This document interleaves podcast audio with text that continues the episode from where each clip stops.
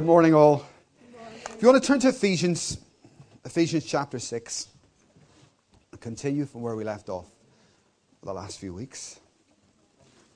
Ephesians chapter 6, and just have that open before you. So, we're doing a series on end times. This is the last part of it. There's been 11 parts, is it, before this one. So, if this is your first time tuning in, you will need to go back to our website and follow through that series. I strongly advise you to, to do that. Jesus repeatedly, when talking about the end times, says two things. He says, watch and pray. Watch and pray. Repeatedly, we have that advice. And we need to do both. So we spent about nine weeks looking at what it is that we should watch for. And the scripture gives us lots of things to look for signs that the end is near, signs in the political world, signs ecologically when you see the ice caps melt or whatever, signs in astronomy, signs in Israel, which is never off the front page of your newspaper. So God nudges His world every day, trying to tell us and, and provoke us to thought and to turning to repentance, to being saved and to being ready for the last days. Signs indeed in the church. So we spent a, a long time on that. The last few weeks, we've just been looking at the pray element. Jesus says, watch and pray. And you know, prayer as an end times believer, which is what you are, prayer as an end times believer, slightly different from the prayer of all previous generations. Subtle changes, pieces of advice that the Bible gives about the prayers of those that live in the last days. And in fact, like most things, it's hard to see it. But for a start, it says that sin will abound in the last days. Now, I don't know about you, but as I look back over the generations, man, there has been some sinful times. I mean, think of Hitler or think of the Roman Empire. They were terrible times. But nonetheless, Scripture warns us if you think that was bad, sin will abound in the last days. Therefore, if we're wise, we'll prepare for that, right, by keeping our armor on, etc., etc. The Apostle Paul describes the world in the last days like a, a, woman in labor. And he says, the nearer the time comes to the end of the world, it's like the contractions increase. The, the, the, the pain increases, becomes more regular. What pain?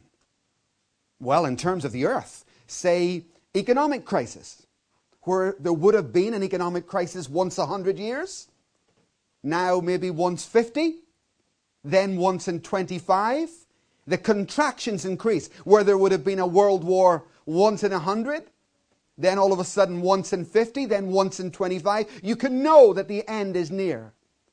And earthquakes, indeed, earthquakes are increasing at an alarming rate. It's not just that we hear about them, they're actually statistically increasing. So these are things we pray about. A woman needs to get through labor. And the church is that woman the church needs to go through these end times and pray for the stamina, the stability to do so. Paul warns us that the hearts of many will be turned away in the last days. The hearts of many, he says, will grow cold. In the book of Daniel, it warns us that we're going to become busy. He talks about increased knowledge and increased travel. You know, I reckon if we could go back even a hundred years, your great grandfather would be staggered at how you fill your day. He would probably say to you, Take it easy. Wow, so busy. My oh my, can the devil make inroads to a person who's too busy? You see, when you're busy, you get tired. And when you're tired, you're vulnerable. And it's the vulnerable ones that the devil seeks. So be careful of busyness in the last days as knowledge increases and everything else spins us so fast, watch yourself. Make sure you, you know, take extra care to pray in the midst of all that busyness. And last Sunday night, we just looked at how sin has changed its manifestation subtly over the years, and you need to keep your eye on the ball because it's the same old demons, the same old spirits, whether it's Baal or Molech or whatever, but it changes its form, and you need to keep your eye on it. If any two things ha- ha- have impacted me more than anything over the last few weeks, if you ask, what would I come out of this series with? It's this an overwhelming awareness of your need and my need to evangelize. We need to evangelize in the last days. Remember what Peter said. He's, God is being patient, holding back, so that people might get saved. That's a, an awesome responsibility upon us. Two things evangelism and prayer. That we would pray like never before, like Paul has warned us to, and indeed Jesus repeatedly says to you as an end times believer watch and pray. Watch and pray. Watch and pray. And he tells us what to pray into. So, in this last part, let's do exactly that. Let's reinforce our armor. Let's pray intelligently. Let's know what we're doing. Let's, with intentionality, start to pursue the rest of our lives as God has guided us to. You know, if you look at the Old Testament, it's full of battles. Some battles that God's people won, some battles that they lost. But war after war, it's all over the place. And typically the situation would go like this. When the leader, say it's Joshua, when Joshua would seek God, God would give him tactics. When Joshua obeyed the tactics, what happened? Victory. When Joshua didn't seek God, what happened? Failure. Right? So the Old Testament shows us a battle strategy. Now, it's the same in the New, it's just that the warfare is no longer hand to hand combat. Now, the warfare for you and I is spiritual. And Paul, as we'll read in a moment, Paul tells us we fight not against principalities and, uh, sorry, flesh and blood. We fight against principalities and powers. In terms of praying as an end times believer, there's three parts that I want us to become very au fait with. Our personal lives, your personal prayer life. Don't answer out loud. How is it? How is it? And if we were to do an assessment of it, would it be recognizable as the prayer life of an end times believer?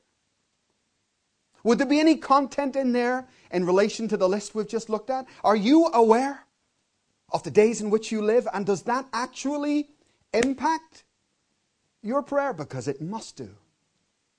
We need to know how to pray personally. We need to know how to pray as a church in the last days. And we certainly need to know how to pray for the nations. Take a look at Ephesians chapter 6 and verse 10. Ephesians 6 and verse 10. Very famous piece of scripture from Paul here. Finally, be strong in the Lord and in his mighty power.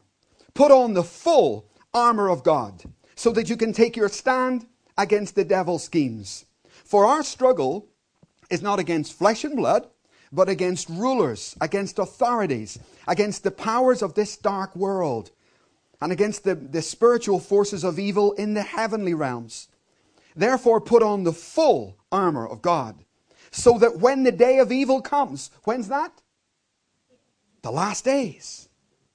The armor of God had specific pertinence to end times believers. Therefore, put on the full armor of God so that when the day of evil comes, when the Antichrist emerges, when the false prophet starts his European rule, right? Therefore, put on the full armor of God so that when the day of evil comes, you may be able to stand your ground. And after you have done everything to stand, stand firm then, with the belt of truth buckled around your waist, with the breastplate of righteousness in place and with your feet fitted with the readiness that comes from the gospel of peace. In addition to all this, take up the shield of faith with which you can extinguish all the flaming arrows of the evil one.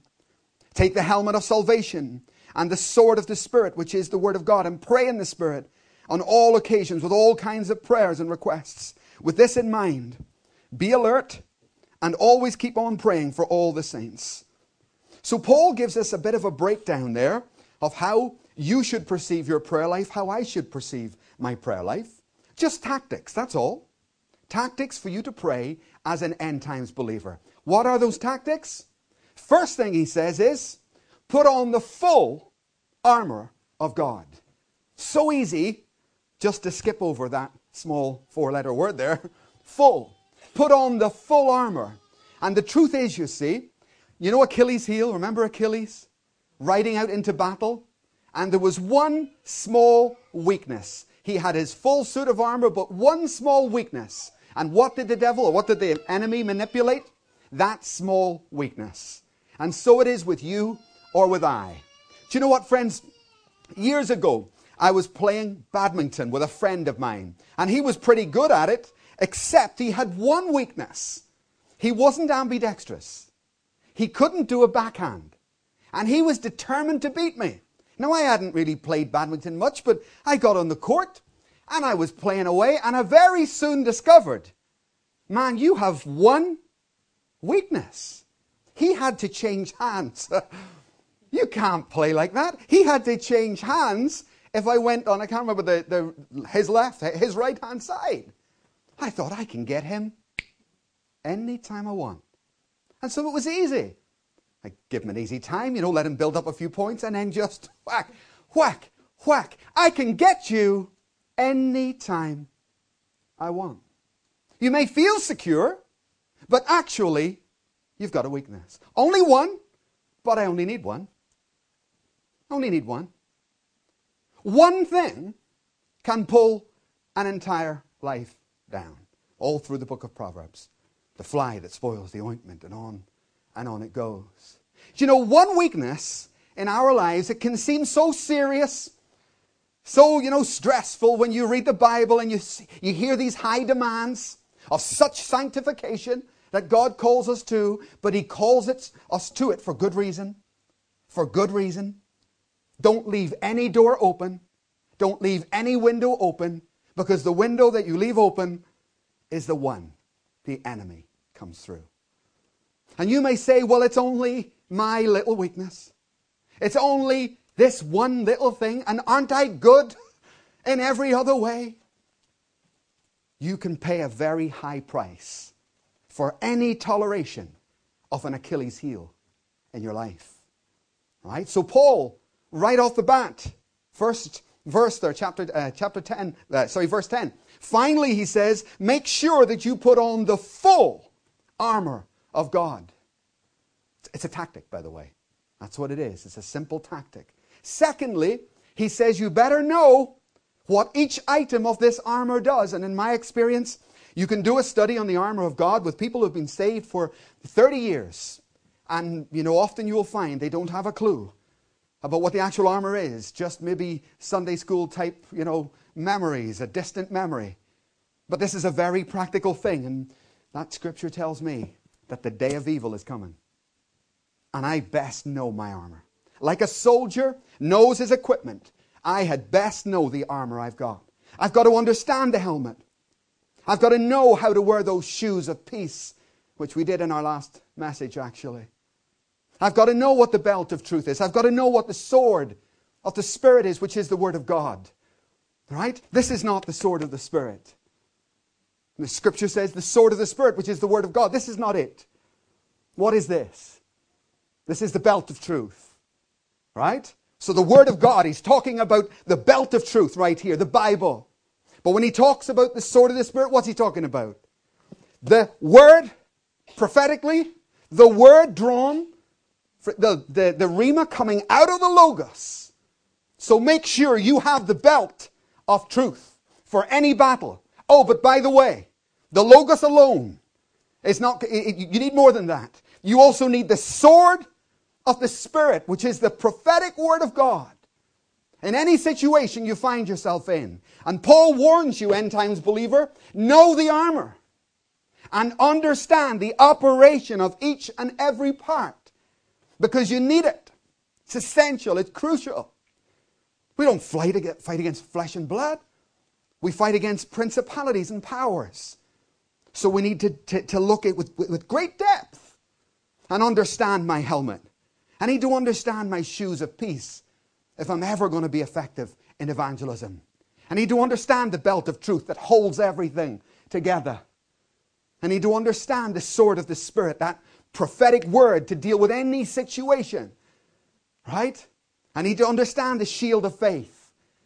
And just in conversation with many Christians, you can tell they don't understand the shield of faith. You know, your words give power. If you speak negatively about yourself, or you speak negative, words carry power, right? And whatever I'm confessing, I'm speaking power into. I'm giving it the right to manifest in my life. So if I go around, for example, saying, Oh, I'm such a depressed person, I'm giving that power. I'm putting faith in that. I'm speaking it. I'm giving it power to manifest in my life. There's your shield of faith. There's good faith, bad faith, negative faith, positive faith. The shield of faith is when I confess the Word of God like we were doing here on Friday. When I speak out what I know the Bible says. Amen? And walk in that, and I'm sheltered by that faith that God has put in me. Not negative faith, but positive faith. So Paul gives us very good advice. Is there a weakness in your life? You best shut that door. Because that's an Achilles heel. And you know the devil? He only needs one way in. So be careful. Take up the whole armor of your God. He tells us to, to know the, the whole of the armor and understand the function of each item because you're going to need it all. And then, thirdly, the ringleader principle. And I think this is a crucial. Matthew chapter 12. Take a look at this. This is probably the best scripture in the Bible in terms of knowing how to, to actually rule your life through God's power and not to be dominated by devils. Matthew chapter 12 and verse 29. Look at this. This is Jesus talking, Matthew 12, 29. Or again, how can anyone enter a strong man's house and carry off his possessions? He's talking about the rapture, he's talking about the last days. He's going to come to the earth. He's going to carry off the devil's possession, the church. He's going to save the church and bring us out of the earth. Or again, how can anybody enter a strong man's house and carry off his possessions unless he first ties up that strong man? Then he can rob his house. Very simple, but extremely profound.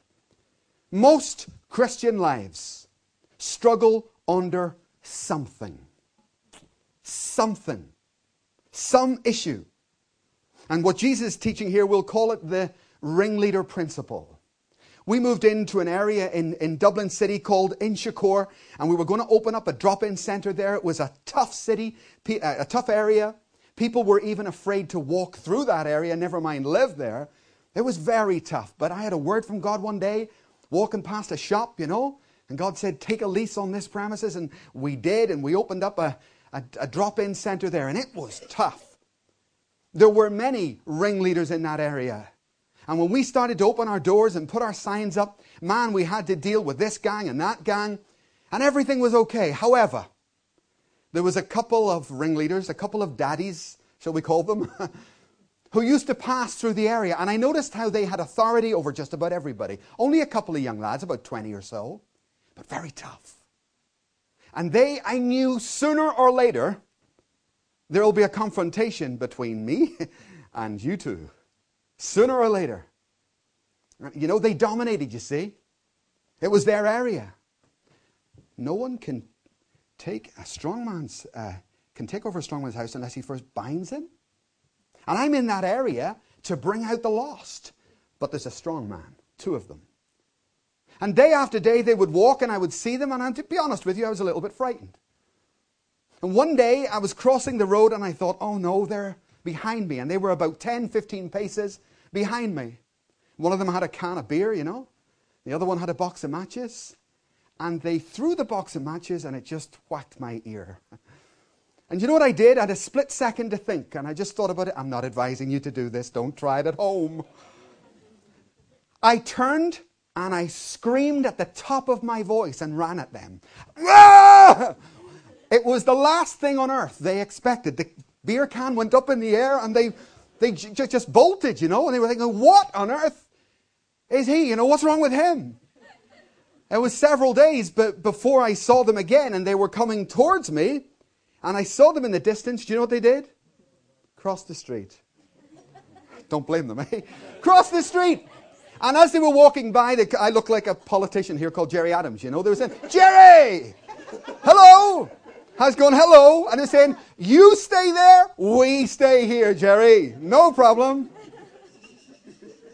In every arena of your life, there will be bullies.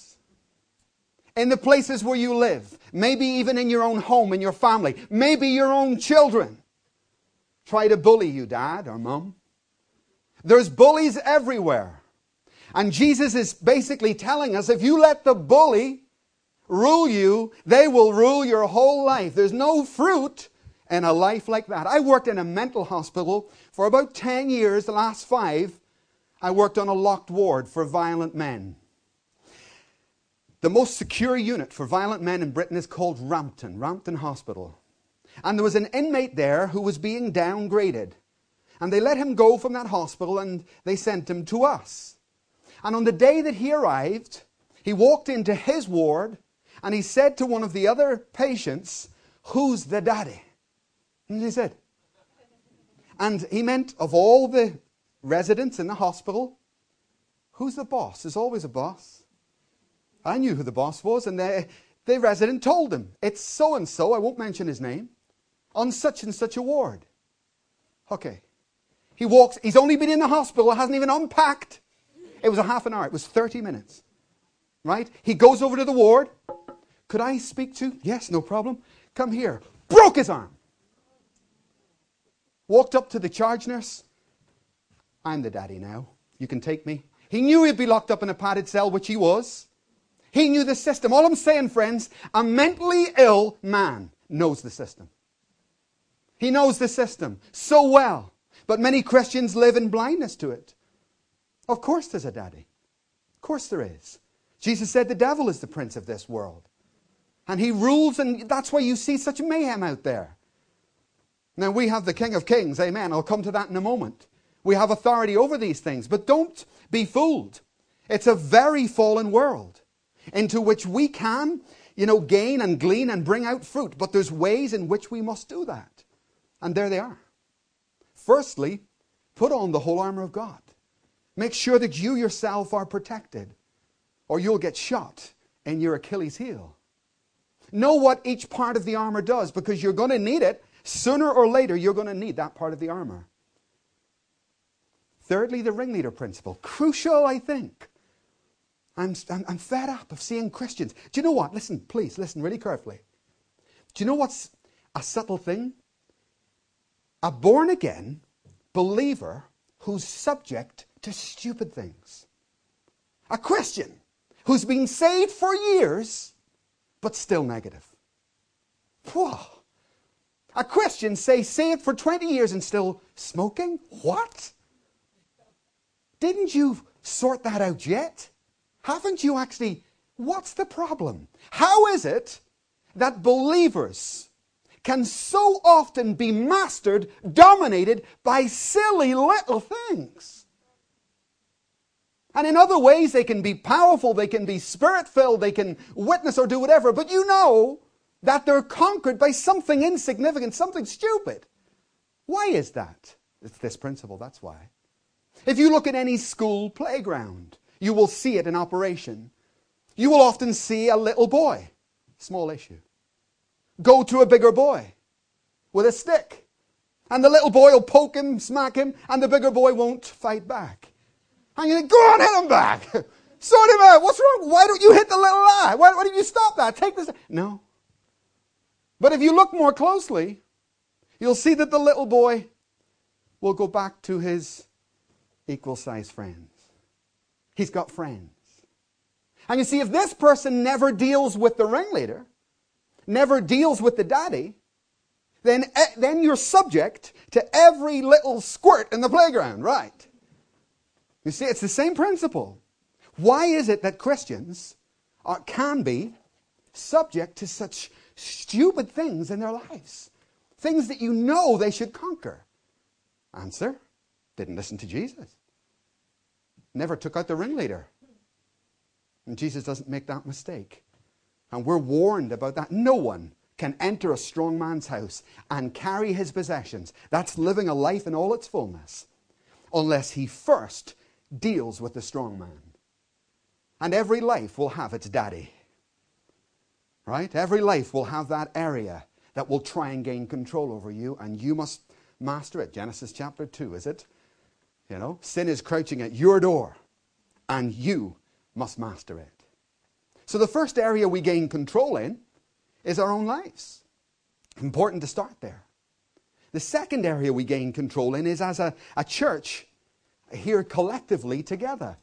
And don't underestimate that. I was sharing with several of you this week. I, I see this, you see. If people who neglect to gather together eventually get hit. Maybe not first year, maybe not the second year. And I say, come on, you've got to gather together to pray. And some believers think they know better. I'm fine, I pray at home. I know you do, so do I. But I can't survive without the collective prayer. It does a different job. And you might get away with it for one year, or two years, or three, or four.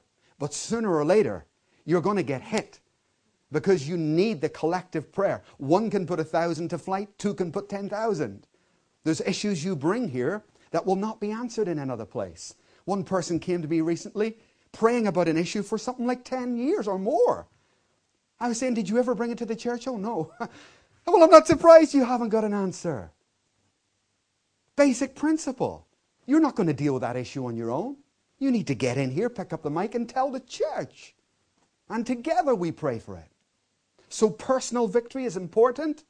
But then after that personal victory, when you've got your armor on, then the church that you're in, we enter into this fight here. Now, Paul says we don't fight against flesh and blood. He gives us a description here and in other places of the spiritual realm. And you need to become acquainted with this spiritual realm. In our kingdom, Jesus Christ is Lord.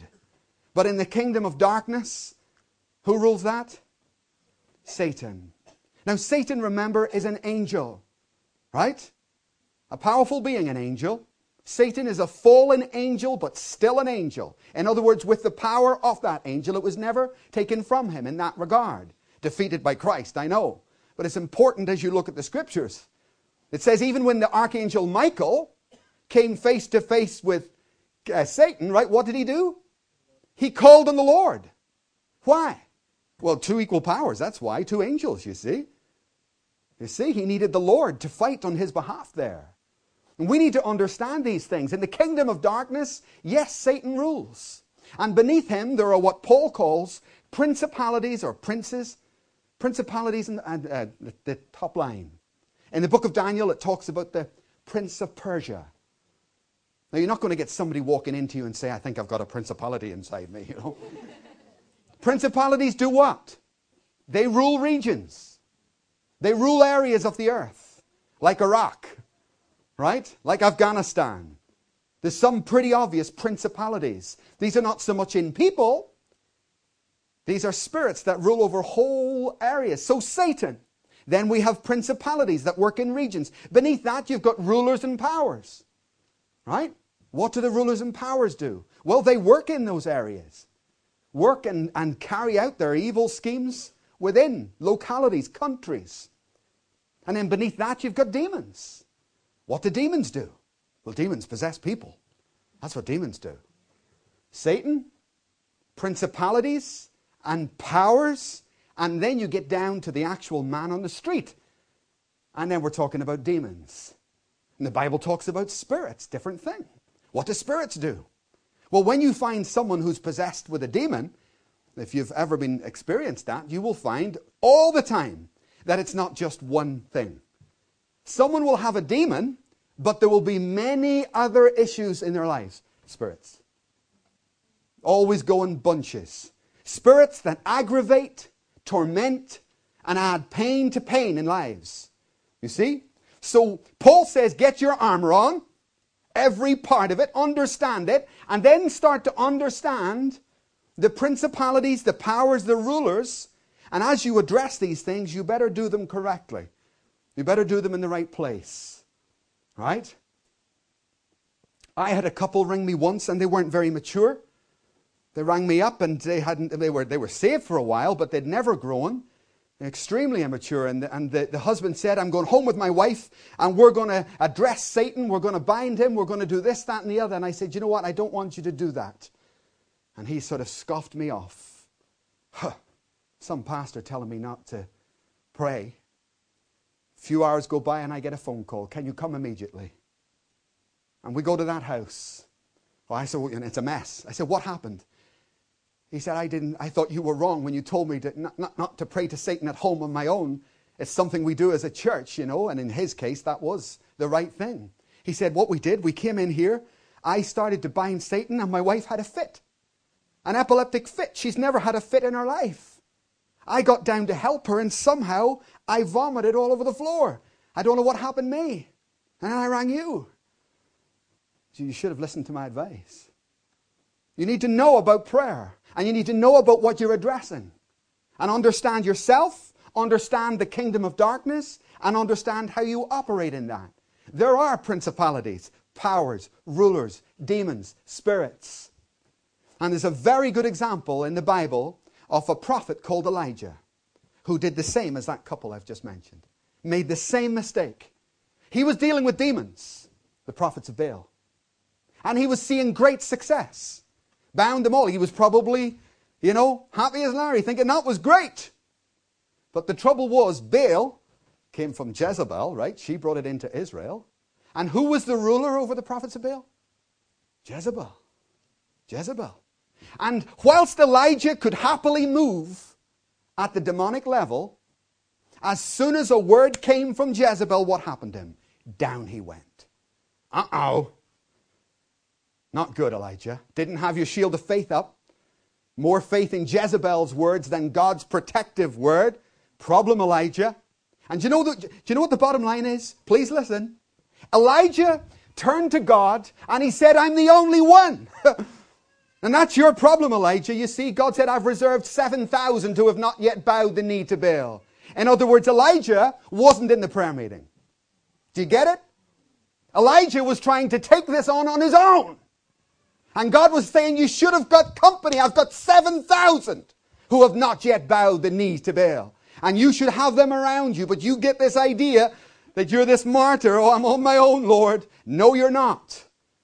And the lesson from the prophets of Baal, you see, is yes, Elijah, you can do certain things with demons and you may drive them out. But when you start to function at higher levels, get in the company of the saints.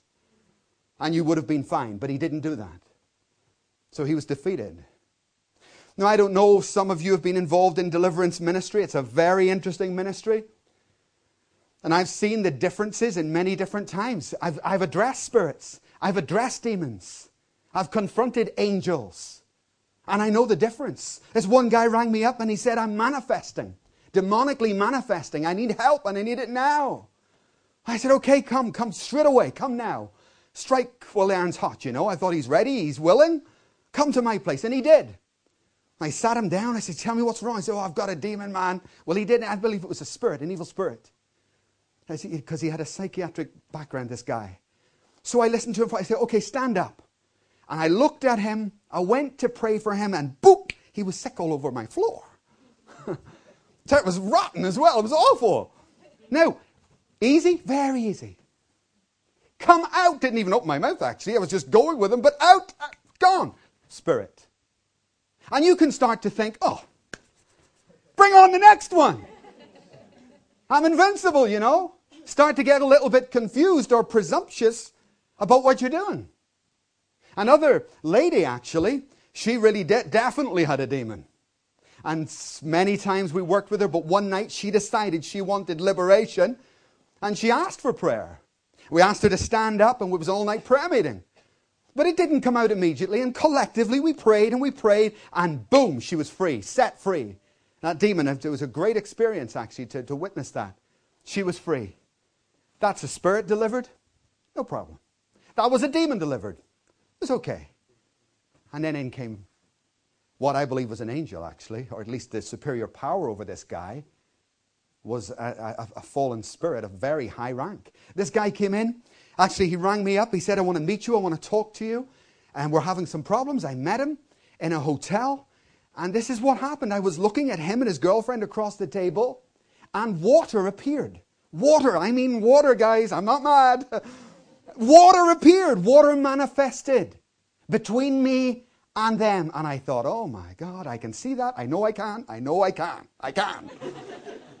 so I didn't say anything. But there's water coming like around their eyes and moving in front of me. I said nothing. I said, just go back. You go back to church. We're having a big meeting that night. A few hours go by. I hadn't seen Jeanette. But those guys went to the church and they met her. And I'm walking in, and Jeanette says, I need to talk to you straight away. I said, What's up? She said, I just met this couple and I just saw water. Ha! I'm not mad. Praise the Lord. she saw precisely the same thing that I saw. Now, I call, I, I, that guy was coming in actually on this Sunday. I said, I want to talk to you Sunday morning. I said, You ask for help? And all I can tell you is that whatever problem you've got, it concerns water. And then he spat it out. Not literally. He said, then he said, then he said, What I did was I signed my life over through a wizard years ago to a water angel. I gave my life to a water angel. I had to sign it off, and they gave me a name, and that became my name. It was an angel. We couldn't deal with it. Do you know, we contacted a guy called Pastor Kenyaki from Africa, expert in deliverance. Even on CNN News, he was just cons- a consultant about deliverance. He had delivered so many people. We brought him into Dublin because I didn't want this in our church. So, Kenyaki, we go into a room. He does everything with that guy. We couldn't get him free. I want you to understand there's a difference between spirits, demons, and when that angel come in, I'm getting help. I'm getting people around me. I'm not going to do an Elijah and deal with that on my own. Not that's just stupid. So we'll do different things, different levels, different devils, different levels, different needs on my part, not to be foolish. That's what the fivefold is there for. So, but Kenyaki couldn't actually set that guy free, whether it was a lack of cooperation in him. And basically, what he said to me, we've encountered many people just like this, and there's only one way you're going to get freedom. And that is if he commits, you fast and pray, and you commit as a church, and you like get a room like this, and you stay in there, and you pray, pray, pray, pray, pray, and don't stop. Day and night, day and night. Have a rota system. Uh, the guy would never have agreed to that. He was hard enough to get him to come to that place. But that's what it would have taken, and he was explaining from experience just what would have taken to do that. I just want you to understand, Paul is trying to communicate to you these are serious issues. We fight not against flesh and blood. We fight against principalities, powers, rulers, and they all take different ways of dealing with. Just open your eyes and take a look at the cities around the world. You go to Philadelphia, and there's gay men everywhere. Everywhere. What's that? Principality. A principality dominating an area. You go to Singapore. Here we go, getting close to home now, Chris. You go to Singapore. And what do you get? Food. Food is, is nigh on a God. I'm not joking, correct? Food takes on nearly the nature of an idol within Singaporean society. But you know what? If you live there and you're born and bred there, you might not see it because you're so used to it. But week after week in the church I was in there, they would talk about that and they would try and get people to, to back off that because I tell you what, in here it says their God is their stomachs. And it's not a joke. I never seen people so focused. They could talk about food all day. I'm not interested in food.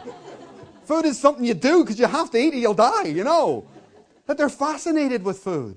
It's a, it's a little bit of a principality there because people will miss church to go to eat. Right? It's a problem, you know. And different cities in Ireland, there's an enormous amount of witchcraft. These are prevailing spirits. And Jesus would simply say to us, Open your eyes and take a look. In fact, most people don't. That's the problem. Do you know why we have missionaries? Because locals so often miss it. Locals don't see what's on their own doorstep, they can't see it. They were brought up with it. I'm sure you all know the story of chasing the dragon, Jackie Pullinger. God takes Jackie Pullinger out of the UK, drags her halfway across the world to Hong Kong to open up a, a, a church, right? Here she is, a single woman in the middle of Hong Kong. There's Pentecostal churches everywhere. What on earth do you want me to open up another church for? Answer because they're not doing their job. That's why. Because the locals weren't doing their job. They couldn't see the problem. There was a massive drug problem, actually, a huge heroin addiction in that place.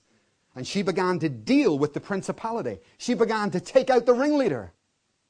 And of course, you know what happened a, a great revival there. Believe me, spirits are territorial. You look at Afghanistan, that's pretty blatant, isn't it? Again, that's drugs. That's where the vast majority of your European drugs come from. So, you can look at this a thousand ways, and I'm sure you, you, you, you, you've heard testimonies before of exactly that. I personally have seen a territorial spirit or a principality myself. I was called to a village, to a small village, to pray for that. They were having trouble breaking through, couldn't pull down the ringleader, didn't know what the problem was. They asked me to pray walk, and pray walk, I was there for about a year, working with them in evangelism. And one day, the elders called me together and said, You know, what have you seen? And I had seen something. I was walking down the village one day, I got to the end of this place where there had been no breakthrough, and in the air I saw a double headed spirit thing hanging over a house in the corner of a little cul de sac. Dare not tell anybody, they'll think I'm crazy again, right? I didn't tell anybody. But I saw that thing, man.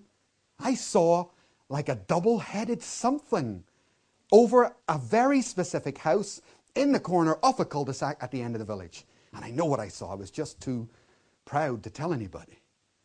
So they poked and prodded at me, the elders in the church. What have you seen? What discernment have you got? And very reluctantly one day I said, Well, actually, I saw this uh, double headed spirit, you know. You know, you see them every day, don't you? it was over, over the, the corner house in that. And I'm so glad I said that because their mouths fell open. And they told me something they'd never told me before. They had had a team of American intercessors in. The American intercessors walked the village, and the only thing they had to report was that they had seen a double headed spirit over the corner house in the cul de sac. The very thing Identical. And God was trying to say there's a principality blocking any movement in this village. And until you take down that ringleader, there will be no fruit. Who can take a strong man's possessions? You can't enter his house and see the lost get saved unless you first bind the strong man. And that was the lesson for that village, you see. These things are territorial. One day Jesus drove the demons out of a man who was possessed with many demons and they went into a herd of pigs, remember? And one of the demons cried out to Jesus and said, Don't send us out of the. What? You don't know. don't send us out of the area. Surprising line in your Bible. The demons didn't want to leave the area. That was their zone. It was they were under a principality, and whatever was happening in the demonic realm, they didn't want to do that. You can take a lesson, folks, right through your Bible of how to win a city, how to win Glasgow. You can look at it in a multitude of ways. I think of New York City. Let's give you an example of a principality being dealt with and victory being the result. New York City. A young man called David Wilkerson comes there. Many years ago, very famous pastor. And he turns up. What does he do? He opens his eyes and he looks at New York City. Do you know what he sees? drugs. He sees heroin, cocaine, crack, cannabis. He sees that drugs and alcohol are the dominating, not gay men like Philadelphia, but in the case of New York, it was drugs. So do you know what David Wilkerson does with his church? He goes straight to the top, straight to the ringleader. And he opens up an organization now world famous called Teen Challenge. He goes straight to the top, and then what happens? Revival. Teen Challenge spread throughout the world, and they take the fruit. Amen? Fantastic. Just simple biblical tactics. Tactics. Jesus did the same thing. So Satan approaches Jesus. Jesus goes straight to the top in the wilderness. It is written, it is written, it is written.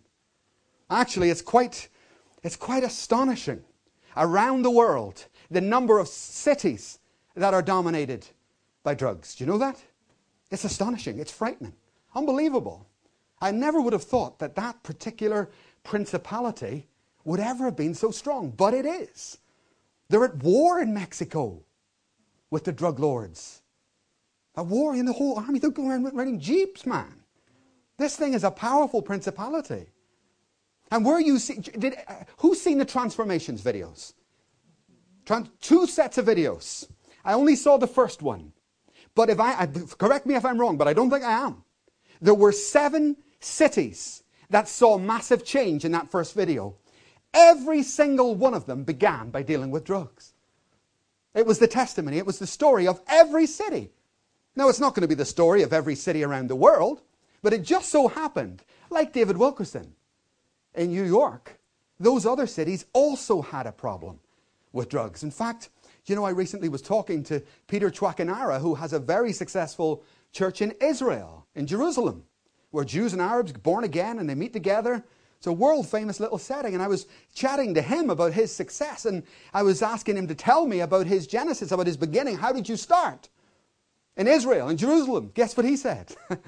I opened up a center for drug addicts. I thought in Jerusalem? Isn't there other issues to deal with in Jerusalem?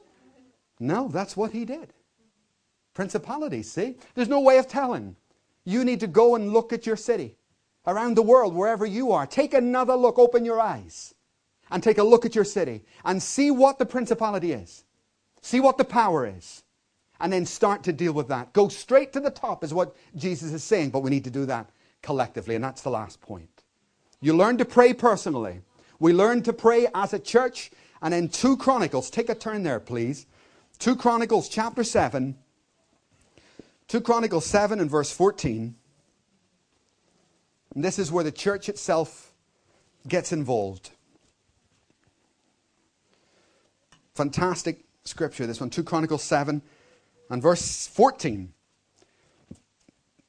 If my people who are called by my name will humble themselves and pray and seek my face and turn from their wicked ways, then I will hear from heaven and will forgive their sin and will heal their land. One of the sad things about Scripture, guys, is that judgment begins with the house of God. And the saddest line in that whole thing, I don't know if you can see it, the saddest line is the first line if my people. And do you know what that's saying? It's saying when God looks as He's looking here at a city, He's looking at a country and it's, it's falling apart with war. They're in mayhem. And he doesn't look at the evil armies, he doesn't look at the devil. God says this if my people. And he sees us as the answer to the chaos.